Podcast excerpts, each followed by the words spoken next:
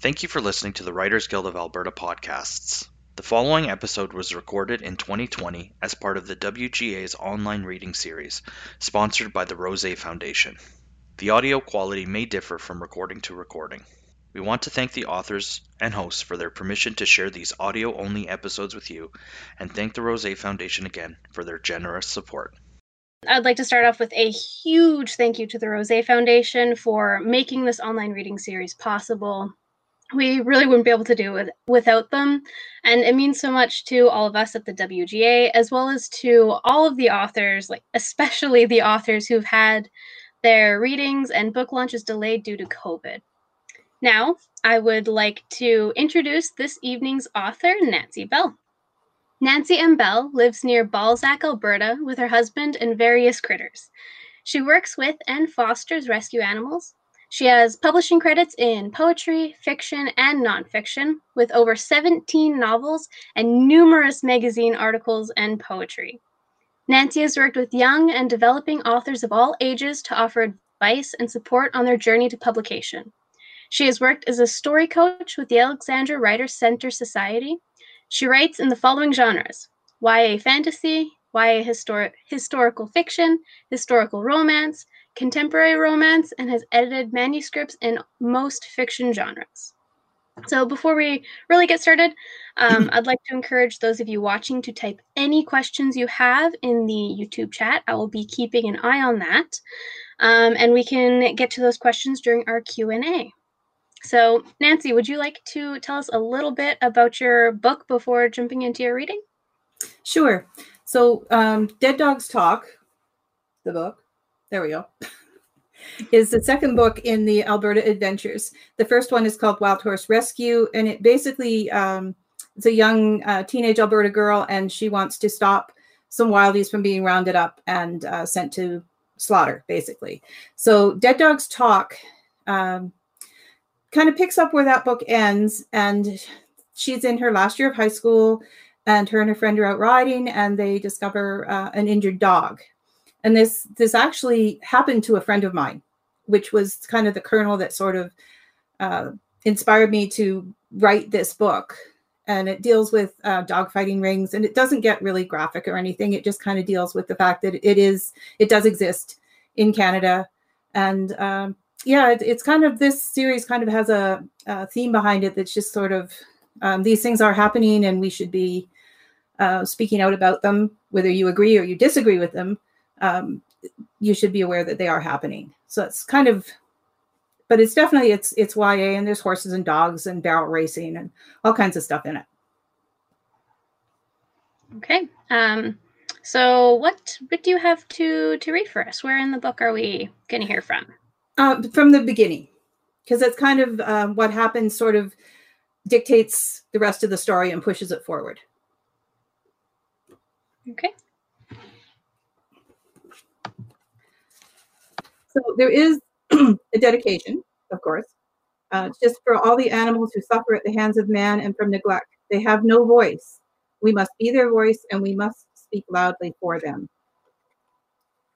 Chapter 1 Laurel surveyed the buckskin prairie rolling away from her toward the purple hued Rockies in the distance. She inhaled the familiar scent of dry grain stubble and dust with underlying notes of cool brought on the wind from the west. I know it sounds lame, but have you ever think, seen anything so beautiful? Laurel turned and spoke to Carly, her best friend. I love this time of year. The sky is just so, so blue, and the aspens are all turning gold. Carly nudged her mare up beside Laurel Sam, the saddle leather creaking as she shifted her weight. Laurel grinned at her. Let's ride down by the river under the trees. The girls turned the horses away from the harvested barley field and followed the worn path along a fence line toward the coulee. The track snaked around and followed the gravel range road before detouring around a stand of aspen crowding the fence. Laurel turned Sam toward the path that dipped down the slope of the coulee. Hey, Laurel, wait up. Laurel pulled up and twisted in the saddle to see what was holding Carly up. What's wrong? She pivoted Sam on the narrow trail and moved back to where Carly was sitting motionless. What? You okay? Laurel drew even with her friend and let Sam halt beside the mare. Look. Carly motioned toward the aspens and low bushes. That what I think it is? Her voice choked off. I don't see. Laurel nudged Sam a few steps closer and leaned down, trying to see what was upsetting Carly. Oh my God! She piled off her horse, dropping the reins to ground tie the gelding. Shoving her way through the tangled bushes, she halted by a bent aspen tree. Tied by its neck to the lowest branch was a brindled dog. Blinking back tears, Laura reached in her jacket pocket and pulled out her jackknife. Muttering words her father would frown at, she started to saw at the thick rope. Who would do something like this? Carly's voice trembled as she pushed through the long grass and brush. The poor thing. I hope it didn't suffer. She stuffed a hand against her mouth. The dog's head flopped to the side when the rope finally parted, and the limp body collapsed onto the trodden grass. Laurel dropped to her knees and began loosening the noose around the thick neck. It's dead, Laurel. What are you doing? Let's go. We should tell someone. What if whoever did this comes back? Carly started edging back toward the horses. I don't care. The least we can do is take this damned rope off of her. Laurel pulled the noose free and sat back on her heels. Poor baby, look at the scars on her face and the wounds all over her. Makes me so mad I could just spit. Shit. The limp body gave a shuddering convulsion and the unfocused eyes fluttered, and Laurel scrambled backward. Carly, she's alive. The dog's alive. Come help me. We should go and get help, Laurel. What if the thing is vicious or has rabies? Carly hesitated at the edge of the trees. We can't leave her like this. She might run off before we can get back once she's recovered a bit. She needs a vet. We need to take pictures of everything. Damn, I should have thought of that before I touched anything. Laura pulled her phone out of her pocket and took pictures of the rope and the dog in the area while keeping an eye on the dog, who panted in rasping breaths. Keep breathing, girl. Keep breathing. She edged closer to the dog, reached out cautiously, and straightened out a front leg that was twisted under a broken tree limb. The dog lifted her head, and Laurel froze with her hand still on the leg. Get back! Carly's voice was shrill. It's fine. She's not even growling. I think she's too weak to do much more than just lie there.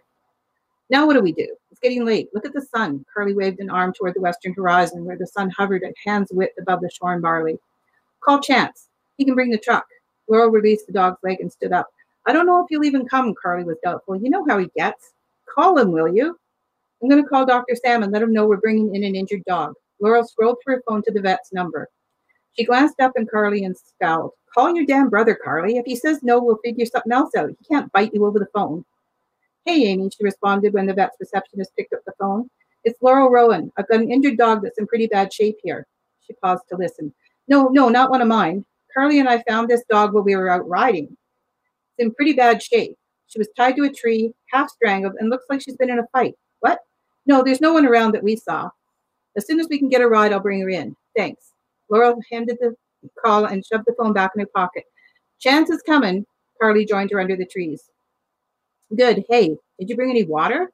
I bet she's dehydrated. Laurel squatted beside the dog again and reached out a hand. When the big dog did nothing more than roll an eye towards her, she stroked the dog's shoulder, running her hand gently over the ribs and down her spine. Laurel's gut clenched. Her exploring fingers found bumps and contusions along with matted blood and open wounds. Hey, baby girl, it's okay now. We got you, she murmured. Here, Curly shoved a half bottle of water at Laurel. It's all I got on me. She hesitated before kneeling beside Laurel. How bad is it? Bad enough. Looks like someone beat the crap out of her before they dumped her here. The growl of tires on the gravel heralded an approaching vehicle. Laura glanced through the trees toward the road. Is it Chance? Stay down, Carly, until we're sure it's him. Oh, God, you don't think whoever did this would come back, do you? What about the horses? Anybody can see them from the road.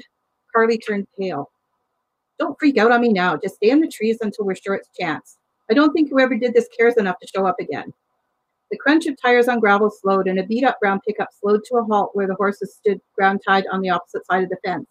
Carly, Laurel, where the hell are you? Chance stepped out of the truck, sounding annoyed. Here, Carly pushed through the trees toward her brother. The dog's in the bushes here. It's too heavy for us to move. Laurel's with her.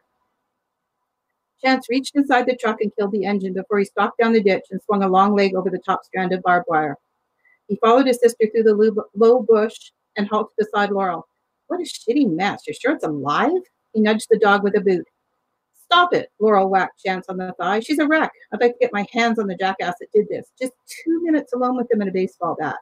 Oh, come on, Laurie. You'd never do anything like that. Chance knocked her hat forward over her eyes.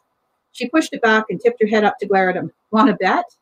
And don't call me Laurie, she said between gritted teeth. Okay, okay. He stepped back and held up his hands. What do you want me to do here? Help us get her into the truck. I already called the vet clinic. They're expecting us. There isn't room for all of you. It ain't a little dog, for God's sake. And what about the horses? You can't leave them here. I'll take the horses back, Carly volunteered. Last thing I want to do is get in the truck with a hurt dog. Injured animals make me sick to my stomach. Tell mom not to worry, and I'll call her from the vets. Not Mrs. Rowan I'm worried about. It's your dad I don't want to run into. Carly stuck her hands in her back pockets. What do I tell him about where you are? I'll call mom on the way into town and she'll take care of telling dad. He's a big old softy, anyways, once he hears about this poor dog. If you say so, Carly said, I'm going to start back with the horses if you guys don't need me. I want to get home before it's dark. Laurie and me can manage. Chance hunkered down beside Laurel and frowned at the dog. She rolled his eye, her eyes at his continued use of her hated nickname. Can you pick her up without hurting her too much? How do you know it's a girl? All I can see is blood and dirt. Chance squinted in the gathering shadows under the trees. Look at the teats, idiot. She must have had a lot of glitters. Laurel brushed, brushed yellow leaves and tawny grasses away from the animal's body. Sure looks like it, he agreed. Chance pulled a red bandana out of his jacket pocket and tied it around the dog's muzzle, securing it behind her ears. Laurel bit her tongue and didn't say anything. At least he was helping, and he was being gentle. Don't look at me like that, Laurie. Chance looked up at her from where he squatted by the dog's head. She's hurt, and it's going to hurt to move her. No sense adding a bite history to her problems. I guess, Laurel chewed her lip. If you can carry her to the fence, I can take her if you lift her over the wire to me. Sure. Chance shrugged and slid his arms under the animal's hips and shoulders. The dog made a strangled sound when he stood up. Son of a bitch, she's heavy for a skinny dog. He grunted and pushed through the bushes toward the road. Carly stood by the two horses. She swung up on her horse when Laurel emerged from the trees behind Chance. You're still here? I thought you'd be halfway home by now, Laurel said. I would have been, but there's something here you should see first, Carly sounded grim. What? It better be important. We got to get this mutt to the vet. Chance shifted the large dog in his arms and grimaced at his sister. The stupid things I get talked into by you two. You go ahead, Chance. I'll catch up by the time you get to the fence. Laurel moved to stand by Carly's stirrup. What did you find? There's another dog over there. Carly pointed to a thicket of diamond willow. The horses were over there, and and I saw it when I went to get tags. She swallowed hard. Like one dead dog isn't enough for one day. There's another dog? What took you so long to say something? Laurel stalked toward the diamond willow. Laurel, don't. What if it's not dead too? Why didn't you? Yep. Her voice choked off. The tangled grass by her boots shone black with blood, and the remains of what once was a black and white dog lay in a crumpled nest under the bushes. Oh my God, she whispered, squatting on her heels. There was no hope this dog was alive. The mutilated flesh was covered in bites, half the face missing, bone and muscle gleaming in the slanting sunlight. Laurel. She stood and whirled around, almost banging into the two horses. Sam's nostrils flared red, and she put a hand on him to calm him. I want to kill whoever did this, Laurel ground out the words. I know, it just makes me sick. How could it happen? No coyote did that. Carly tightened her hand on Tag's reins. Laurie, what the hell's keeping you? This mutt weighs a ton. Coming Chance, Laurel yanked her phone out and took pictures of the scene before turning away from the macabre mess at her feet. Take the horses home and tell Dad. We can't just leave the poor thing here. The least we can do is give it a decent burial. Should we call the RCMP or the SPCA? Carly backed the horses up and turned their heads toward the ranch. I guess, for all the good it'll do. Get Mom to call the RCMP and Pincher. They can come look, but we need to be able to bury the body. I don't think there's much they can do, but I guess it should get reported. They'll know if we should contact the SPCA too. Laurie, for the love of God, I'm going to leave you and this damn dog right here this minute. Chance sounded like he meant it.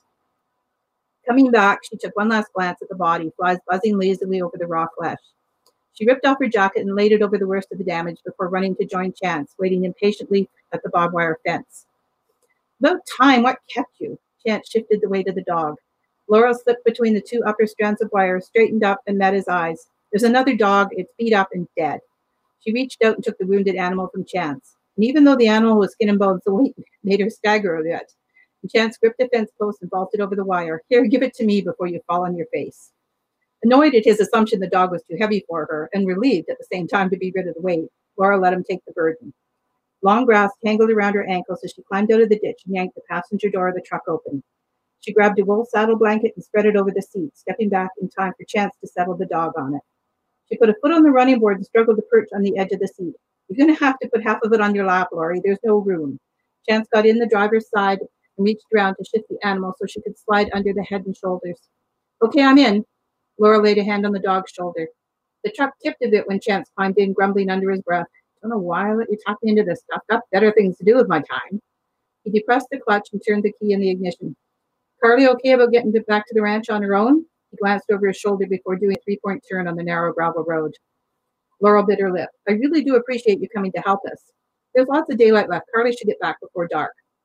The truck jumped forward once Chance had it pointed in the right direction. Don't like her out there on her own with somebody around to do that. He dipped his head toward the dog.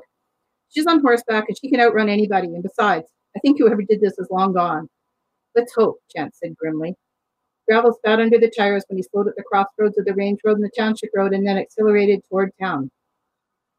The familiar drive into Pincher Creek seemed to take twice as long as usual. Laurel shifted on the worn seat to ease a cramp in her leg and glanced at the speedometer. Chance, for shit's sake, slow down. You want to get to town before the mutt dies, don't you? I want to get there in one piece and not end up in the ditch, she glared at him. Chance tightened his jaw, a muscle twitching by his mouth. The truck slowed a little, not quite enough for Laurel's peace of mind, but she decided against saying anything. He muttered something under his breath. What? She challenged him. Nothing, Laurie. Ain't nothing. Just leave it be. The tense silence of the vehicle was shattered by a strangled half whine from the dog, and Laurel held on while the animal struggled to get up. One of her legs knocked Chance's baseball cap forward over his eyes, and the truck swerved. Damn it, Laurie, hang on to that thing, would you? I'm trying, she protested, tightening her hold on the animal. I knew this was a bad idea. Chance slammed his open palm on the steering wheel. Shut up and drive. Laurel gritted her teeth and managed to subdue the dog. So chapter two is when they get to the vet. How much time do we have left, Sadie? Um, yeah, we could read for a couple more minutes if you'd like, or we can continue on with some. Okay, well, I had a little bit more. Okay. I just want to make sure we weren't over time. Yeah, no, it's okay. Okay. Get the door, would you? Chance stopped up the walk, stalked up the walk to the vet clinic entrance. Laurel ran ahead and yanked the door open, standing back to let him shoulder past her. Hey, Amy, she greeted the vet tech come receptionist at the counter. Hey, yourself. This the dog you called in about? Amy was already opening the door to one of the exam rooms. You can bring her in here, Chance. Wait till I get a clean blanket before you put her on the table.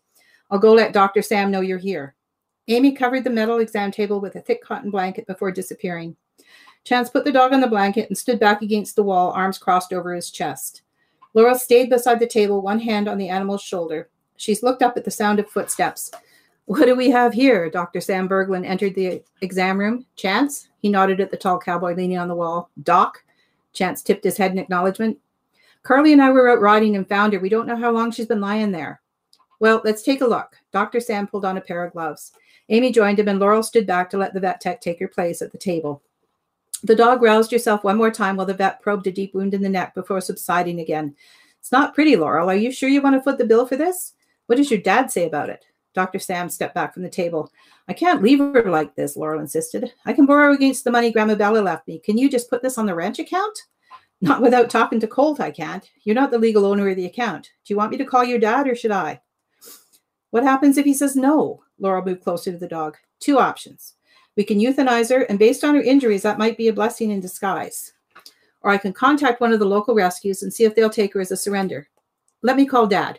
Her cell phone ringing interrupted her. She pulled it out of her jacket and looked at the caller ID. It's Mom. Hey, Mom. She paused. Yeah, I'm at the vet's now. Did Carly get back okay? She just got here, Anna Rowan told her daughter. How bad is this dog you two found? It's bad, Mom. She's pretty beat up and I don't know. Dr. Sam can tell you better than I can. Please say we can help her, Mom. I can pay Dad back once I turn 18 and I can get the money Grandma Bella left me. That's a whole year away still, Laurel. You know this hasn't been a good year for the harvest. Early snow and rain at the wrong time earlier in the year. I'm not sure what Colt will say. Can you ask him, please? He's out right now. Put Sam on the phone, Laurel. A lot will depend on what needs to be done. Laurel handed the phone to the vet. Mom wants to talk to you. Hey, Anna, the doctor said. Yeah, it's bad. Looks like one of her legs might have to come off. We need to run blood chemistries, urinalysis, x rays, and that's just a start. Depending on how much money you want to invest in this, it might be best to just let her go. Laurel fidgeted with the edge of the blanket before pacing back and forth in the small room while her mother and the vet discussed the options. Chance tugged at her arm when she circled by him again. Stand still, Laurie, you're driving me crazy.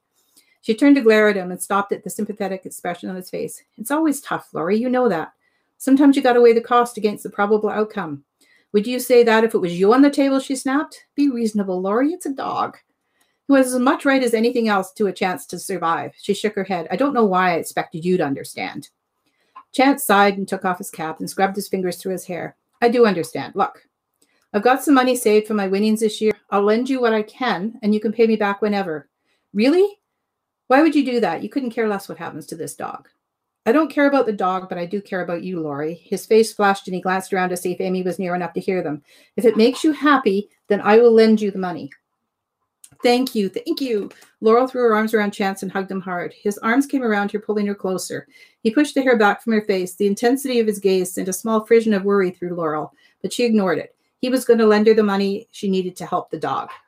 And that's kind of where I thought we would stop. Hey, that was great. Yeah, the beginning of the book is starts out, it starts off pretty intense. It does. It does. It does. But Yeah, it kind but of really- drives everything else that happens afterwards. So yeah, and it definitely um definitely hooks readers in. It hooked me for sure. I was just like I could not put it down. okay, that's always nice to hear. Um yeah and like when i was reading it something um i noticed because i mean i grew up on a cattle farm uh, my friends and my cousins had horses and went to shows so like i would tag along.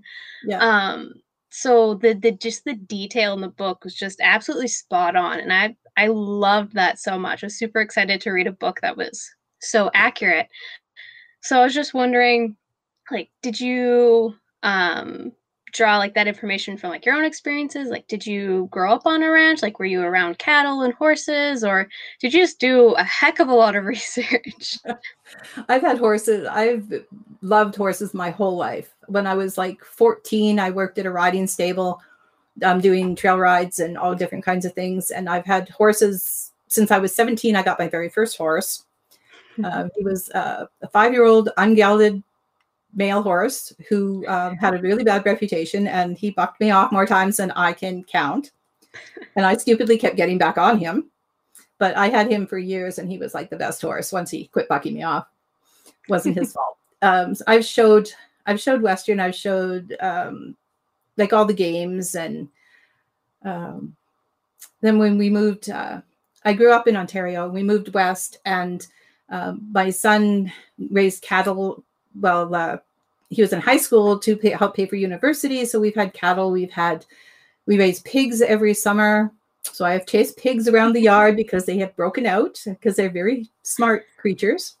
they are it's scary They how smart are. they The, are the best one was there was 10 of them and they had the end stall in the barn and they had a little chute so that they could go out into the, the back corral was theirs.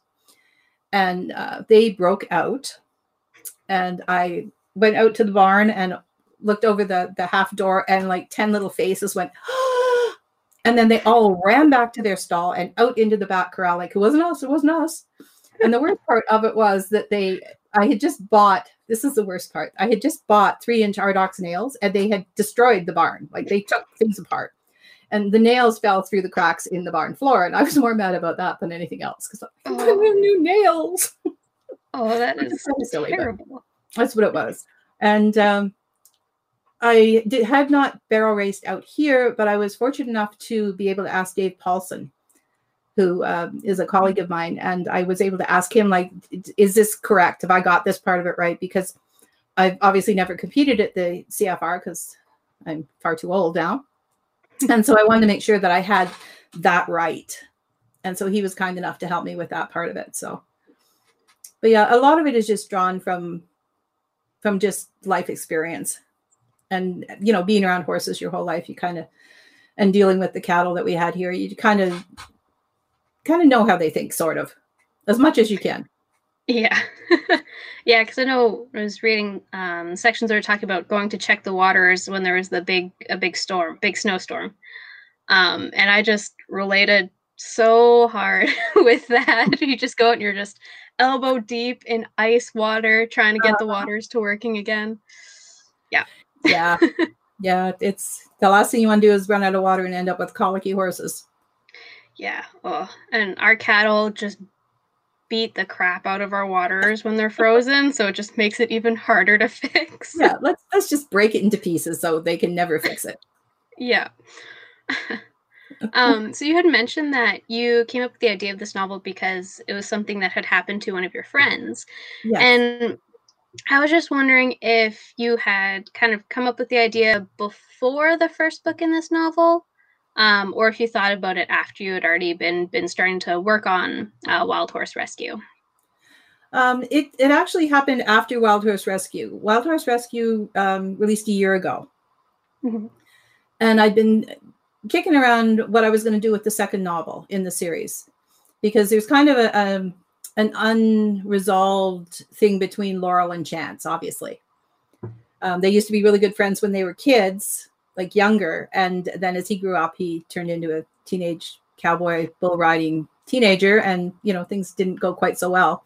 So, and she also has um, she has a boyfriend that lives in in England, which is from the first. There's another um, three sets of a series of three books that kind of is um, it's standalone, but it's the same people that are in this book, and it's set in Cornwall. That's called the Cornwall Adventures. So there's there's a little bit of there's a little bit of um, overlap there.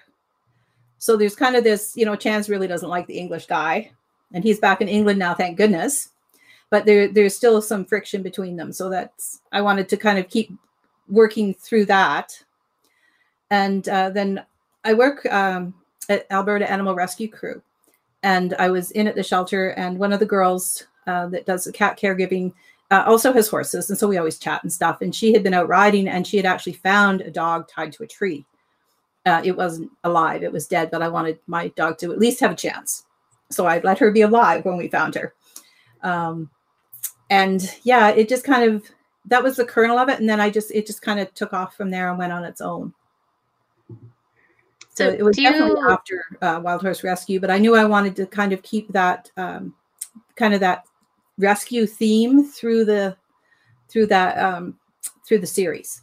Mm-hmm. So, do you um, do you prefer like taking ideas or like experiences um, from like your own experiences or experiences from like family and friends and kind of molding them into a story, or did that just kind of happen with this one? That just kind of happened with this one. Lots of times, I just kind of get get an idea and and then my characters sort of take over and run with it and i have to type fast enough to keep up with them. So uh, in terms of writing style you just kind of let it let it happen whatever comes out comes out and you edit later?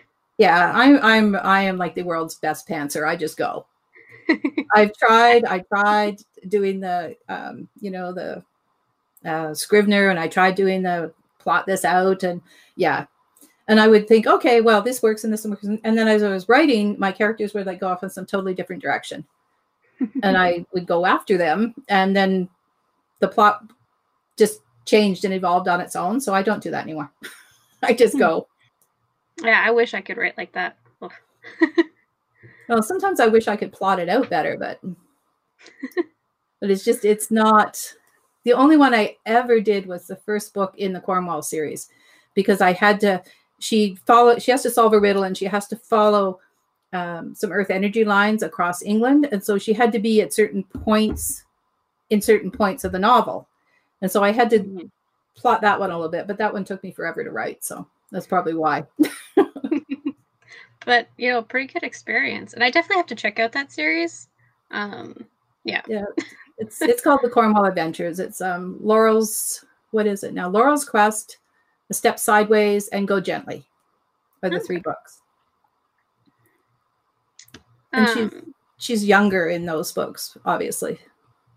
Okay, yeah, because they all that series takes place all takes place prior to yeah, it does the events of the Alberta Adventures, right? Yeah, it does. Okay. Yeah, and it's there's a lot more um it's it's a lot more um fantasy based. They they there's stone circles in Cornwall, and they all kind of um, figure into things. And there's Cornish piskies, and there's a a selkie, and it's all kind. Of, it's it's like same people, but totally kind of totally different um, atmosphere to that series. Okay.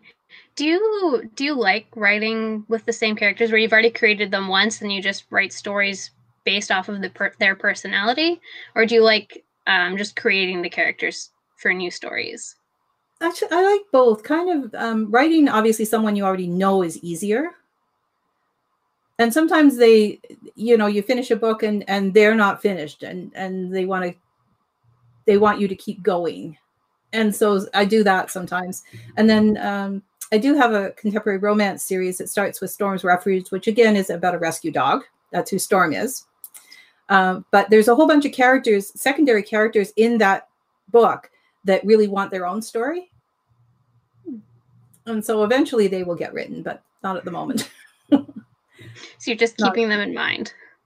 I'm sorry. So you're you're keeping them in mind for for future. Yeah, they're they're sitting there. It's it's it's a ranching story again, and and yeah, it's a um, a young well, she's not a young girl. She's a, a young woman who um, is managing the ranch while her brother is off in the oil rigs, and her kind of her father figure is the old vet in town. And a new vet comes in, and she really resents the change. And it, anyways, he ends up being her love interest, and it's actually that one's set in Longview, in and around Longview. So yeah, it's and there's a bunch of like the vet's wife in that story. The old vet's wife is like the town matchmaker. and so yeah, I want to tell her story because she's quite the character. She does all kinds of things. She she arranges for the two of them to end up at a, a concert at the East Longview Hall, and then she goes she sneaks out there and she rips off the distributor cap in in the girl's truck, so she has to get a ride home with it. Yeah, yeah. Mary, Mary does all kinds of evil things to to make things work out the way she thinks they should. Oh, that's fantastic. Yeah, so it's kind of it's kind of fun when you you know you have secondary characters you can kind of build on it. It just makes like a cozy. It's not that they're um it's not that they have to be read together, but they make like a little cozy community. hmm So you could read one book or you could read all of them and it and it wouldn't really affect how you experienced each book. Um, I also just want to say again for for everybody watching, um, if you have any questions, just type them in the chat as soon as you think of them, and and we will get to them. I promise. you just got to type them first. Exactly. Um, so I'm curious, what kind of what the process like was, what the process was like to get this book published, since it brings to focus some more like serious issues with, um, like dogfighting. I'm curious if there was any kind of pushback from your publisher. No, I'm really, really lucky. I'm with a smaller um, Canadian house called BWL Publishing Inc. And I've been with them uh, since 2014, 2013. Oh, And they're, they're, um, yeah, they're really um, accepting of uh, what I turn into them, basically. And uh, I've been really lucky with them. They're, they're very good. And they, I mean, they're smaller, so there's less budget for promotions and things, and you have to do a lot of that on your own. But Mhm. they do do some promotion for you, and they've been very supportive. And you know, it's, it's the books are available um, everywhere you can buy ebooks, obviously, and then there's there's also print available. So it's it's not one of the big five, but I'm good. I'm happy with it. but yeah, no, they're they're very um, very accepting. That's pretty great. Yeah, because I feel like it'd be tough. Like, there's lots of publishers that have strict guidelines of like, we don't take anything outside of this. And if you try Yeah. to kind of inch your way in, they just push it back out. But it's good that you're that you're with a publisher that that accepts everything you're willing to throw at them. Yeah, I mean within reason. If I kind of went off on a Yeah. tangent of, of where I don't in a genre I don't normally write in, they might be a little more iffy about taking something just because it's hard. It's it's hard to break into a new genre. You know, if I if I went sideways and decided to write a mystery, which I have no idea how to write, so I'm not doing that. But but it would be harder. It would be a harder sell to them if I did that Mhm. than if I just kind of write in the genres where I've been successful. Yeah, so then they're a little bit more more trusting of Yeah, of what you're doing because they're like, oh well, we've had good feedback before, so Yeah, yeah, exactly. Okay.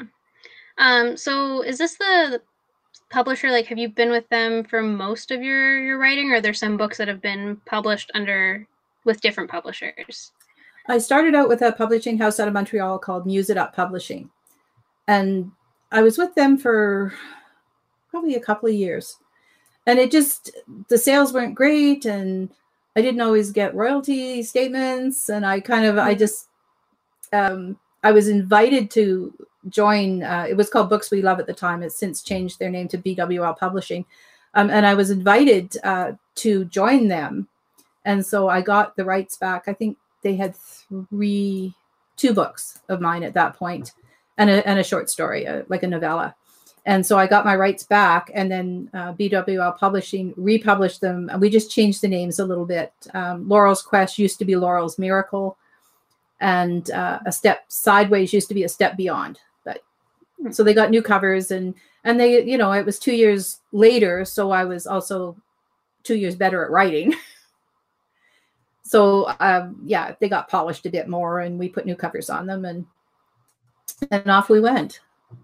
So I've been with like um, as far as the novels, the two publishing houses. The poetry I, I self-published because it's really hard to get published um, like a, a chapbook. I've been lucky enough to be included in some anthologies in the last couple of years, which is really cool. hmm Yeah, would you have any advice for like any authors who are maybe having issues with their publishers, like what they might be able to do um, in order to just get on better footing? I think you have to have a, a kind of symbiotic relationship with your publisher. Like you need you need to be comfortable enough to say to them, I I don't agree with this, and this is why I don't agree with it. Like you have to have good reasons. Obviously, it's not just I don't like the color of something or I hate my editor or which is also a problem. That's a lot of um, sometimes is is um, conflict between an author and an editor because that's such a such an important um, relationship because they have to understand where you're coming from and how you write and not change your voice while they're trying to polish or tighten your writing. And that's that's a big thing is getting an editor who who you can work with. And that's what a lot of problems are. Um, it's hard. It's hard because uh, you know the publisher basically owns your babies once you sign that contract.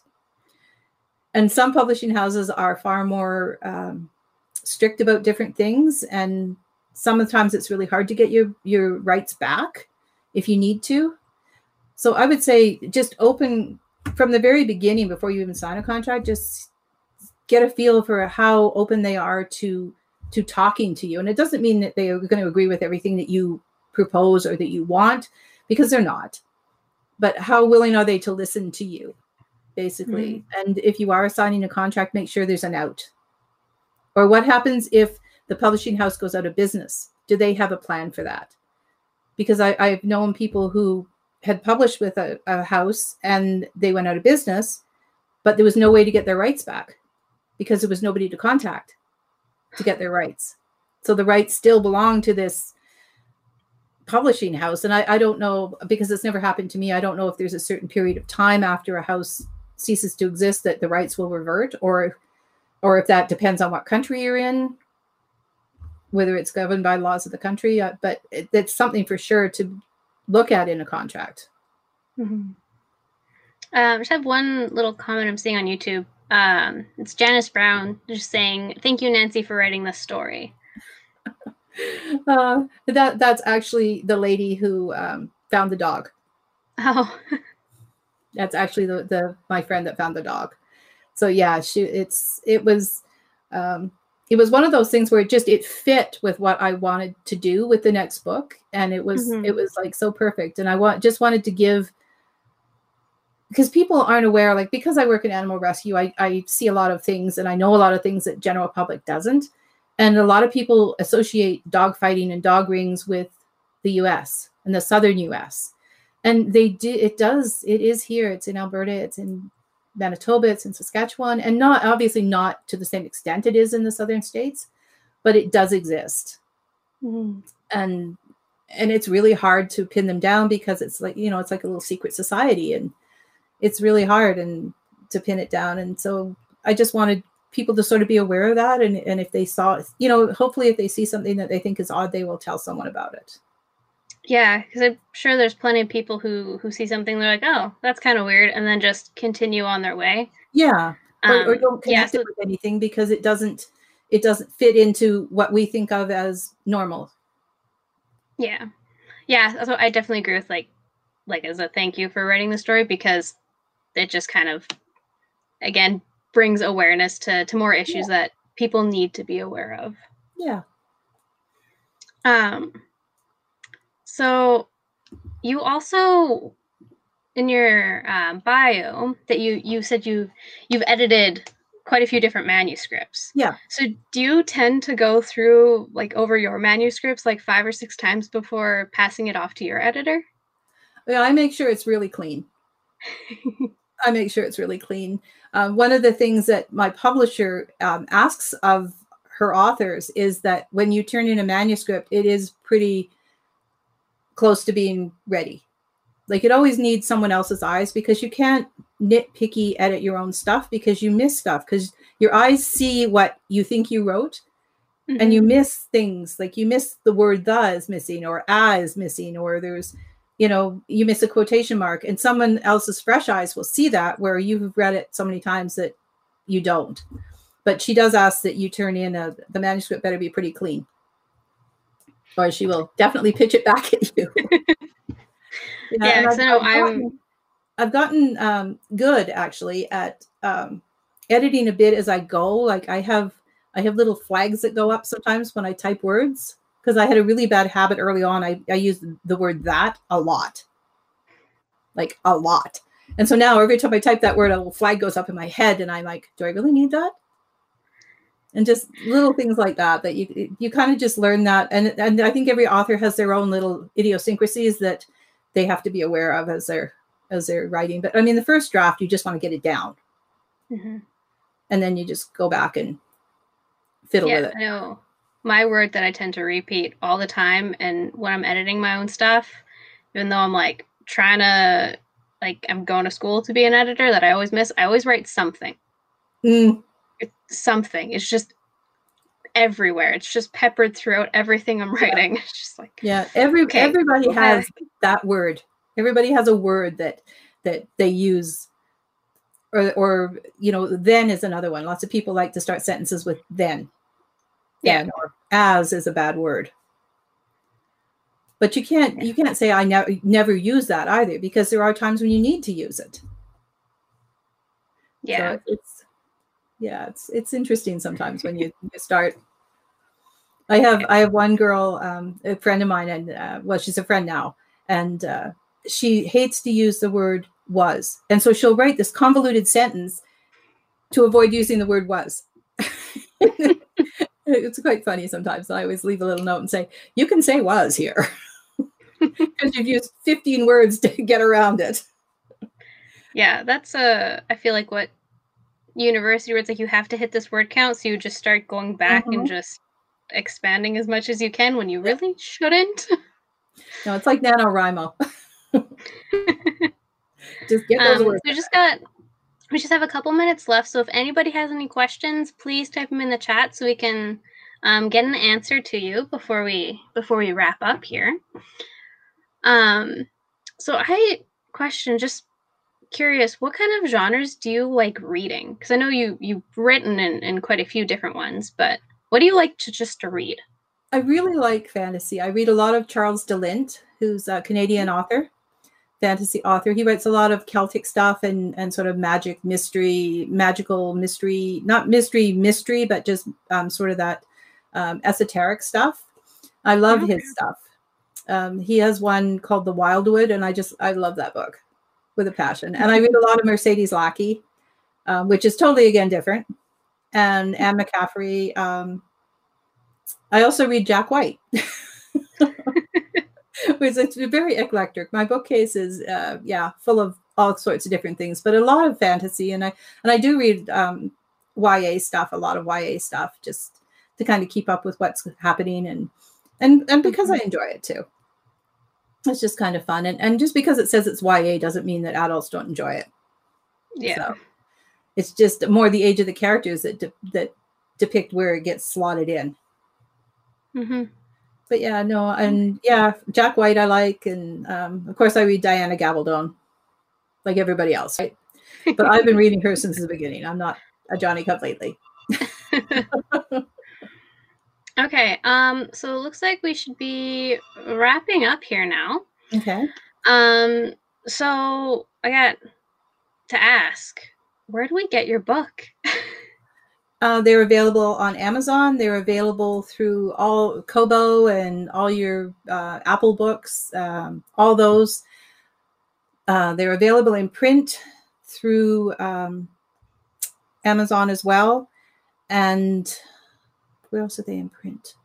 There's somewhere else I can't think of where the print book is. But if you go to uh, bwlpublishing.ca and there's a whole bunch of authors down the side and click on my name, it will take you to um, all the buy links for all my books, Oh, nice. It's awesome. All neat in one place. all in one place. Yeah, it's pretty cool. it's much easier than okay. There's this link and this link and this link. It's just um, I think it's I think it's Books2Read that does the linking. But it's on the website and it's just you, if you click on a cover, it will take you to all the buy links for that book. Okay. Well, that about wraps it up for us. Um, I'd like to give another thank you to the Rozsa Foundation for making these readings possible. And I'd also like to give a huge, just ginormous big thank you uh, to you, Nancy, for the amazing reading. The book is fantastic. I recommend everybody pick it up. It's it's a it's a fantastic read. I I will read it again, and I'm gonna read the rest of your books for sure. Oh, thank you. Yeah.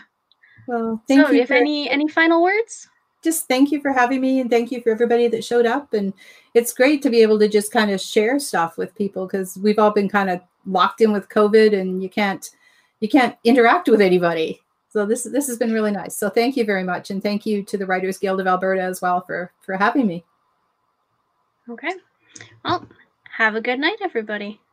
Bye. night